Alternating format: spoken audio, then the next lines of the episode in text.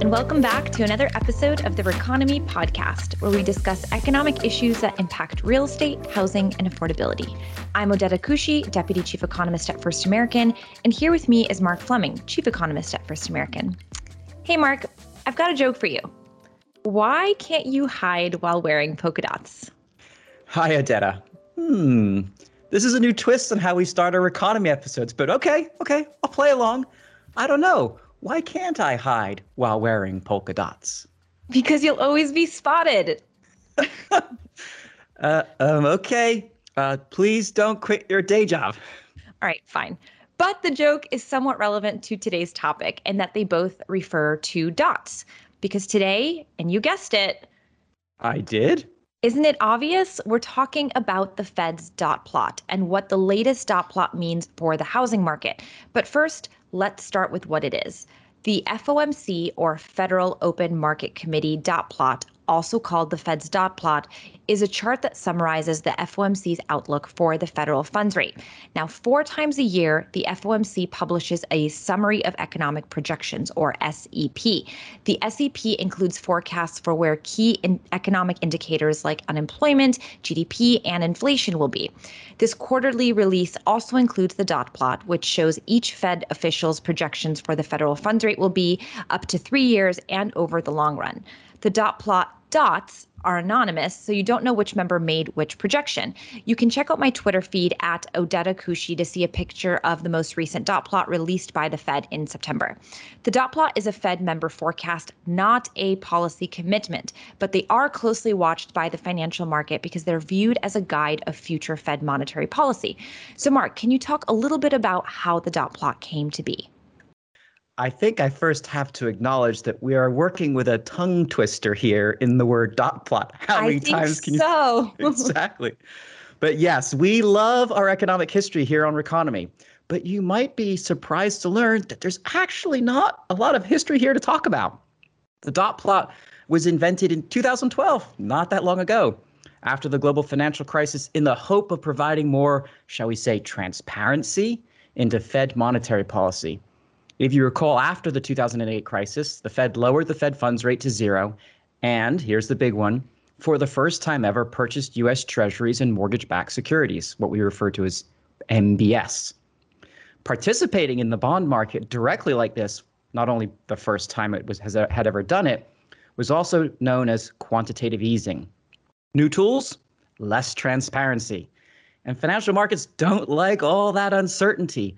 When will the Fed funds rates go back up? Will they do that before or after stopping quantitative easing? So many questions. Enter the dot plot. More transparency? Well, or now just even more uncertainty because it's not a policy commitment, or is it? It's just a forecast. By the way, Fed Chair Jerome Powell has said just this summer that the dots are not a great forecaster of future rate moves because it's so highly uncertain. Ah, yes, the folly of forecasting interest rates. Yep, we try to avoid that task like the plague around here. The Fed regularly reminds us that they are data dependent in making their decisions. And as we know, a lot can happen with economic and geopolitical events in the future. Like a pandemic, for example? Ah, yes, like a pandemic, something we did not see coming back in 2020. Investors also compare the dot plots from quarter to quarter to see how the Fed forecast is changing, any information to reduce that uncertainty. And when you hear that the Fed has a more hawkish forecasting higher rates position or a more dovish forecasting lower rates position, that's financial market lingo for their perception of the direction of monetary policy from this forecast that we all acknowledge isn't very good. I know bird lovers may disagree, but it would seem in this lingo that hawks are bad and doves are good. But in the most recent September report, and this is the big news, the Fed indicated a more hawkish tone. Care to explain, Odeta? Well, so as you mentioned, investors are very interested in the quarterly projections as rates have been sitting near zero since the beginning of the COVID 19 pandemic. And the Fed has indicated that rates won't increase and quantitative easing tapering will not begin until, quote, substantial further progress, end quote, has been made towards its goals of full employment and stable inflation. Yet the labor market continues to improve, and the Fed has remained consistent in its messaging that the current increase in inflation is largely reflecting transitory factors as opposed to expectation for a longer run transition to higher inflation. At the latest Fed meeting, not only did the Federal Reserve signal that it was ready to start reversing its pandemic stimulus programs as early as the end of this year, but dot plots indicated that a rate increase could be in the cards for next year. In fact, nine of the 18 FOMC members expect a rate hike in 2022. That's up from seven in June's Fed projections. Additionally, all but one member is expecting at least one rate hike by the end of 2023. Now, as you've mentioned, and as I will reiterate, the dot plot doesn't have a great record in accurately predicting liftoff. For example, projections from the December 2015 meeting showed that the median Fed official expected four rate hikes in 2016, but we only had one rate hike that year in December.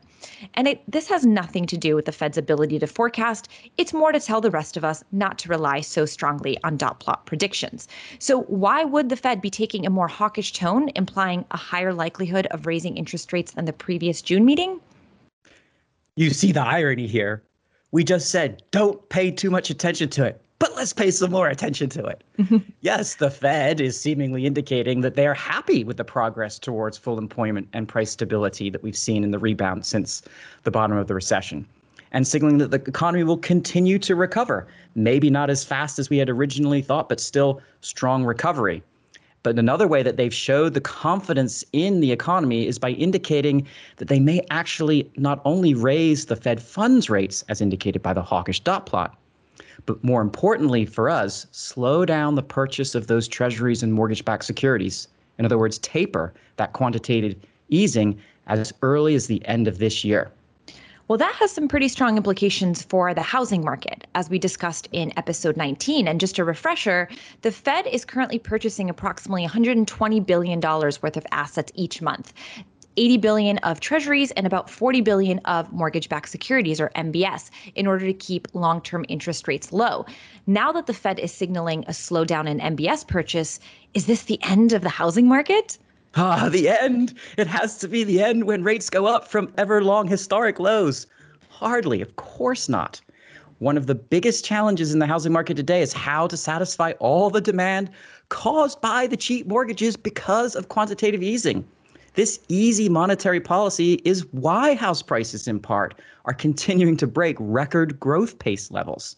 What would we expect when demand is high with a limited supply of homes for sale?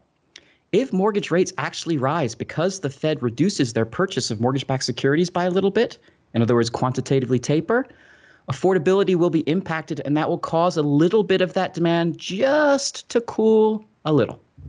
So the taper may actually help to bring some balance to the housing market, which, by the way, it does need. We recently released our July Real House Price Index, or RHPI, which showed that while house buying power increased by nearly 4% on a year over year basis in July, nominal house prices increased over 20%, vastly outpacing house buying power. So if rates increase, it will cause some home buyers to pull back from the market, which may result in fewer or less intense bidding wars and a moderation of house price gains. Ah, yes, but that doesn't mean a collapse in house prices or a crash in house prices. Remember, tapering alone is not going to fix the supply and demand imbalance that we see in the housing market today. And as we've talked about before, don't forget that buying home is not just a financial decision, it's also a lifestyle decision. So even if rates increase modestly, there will still be plenty of demand from all those millennials you included, Odeta, right? Me included. Who will, want, who will want to become homeowners, looking to move to the suburbs, start a family, do all the things that people do at that life stage, regardless of interest rates. Refinance demand, on the other hand, well, that's definitely much more rate sensitive. You're right. The demographic demand remains very strong. And not only that, but it's important to note that while rates are widely anticipated to increase, consensus forecast still puts them at about 3.2% in the last quarter of 2021, which is very, very low from a historical perspective. And part of the reason for that is that while the Fed may begin to taper its asset purchases, there still remains quite a bit of downward pressure on rates from the ongoing uncertainty caused by the pandemic. Ah, uh, yes, uncertainty and the flight to safety. When global investors sense increased uncertainty, that flight to safety goes where? Luckily for us, to US Treasury bonds, which causes their prices to go up and their yield to go down, and mortgage rates follow those yields roughly.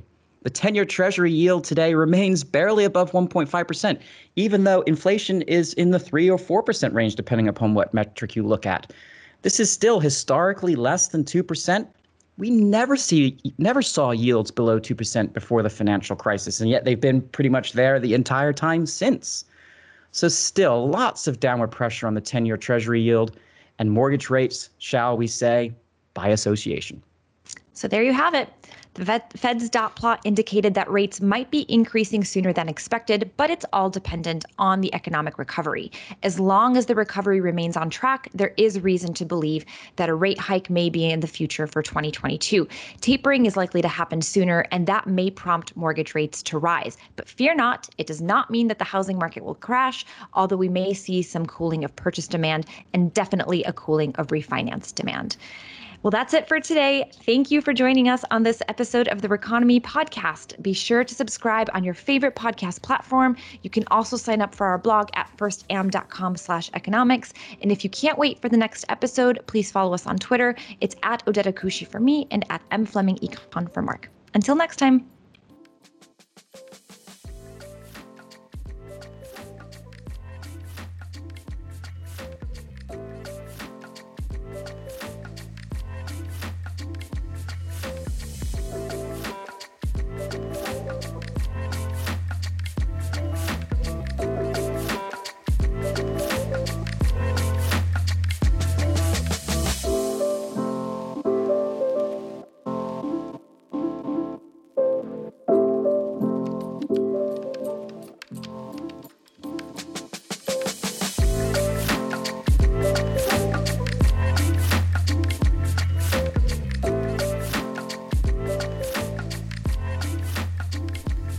We hope you enjoyed this episode of the Reconomy podcast from First American.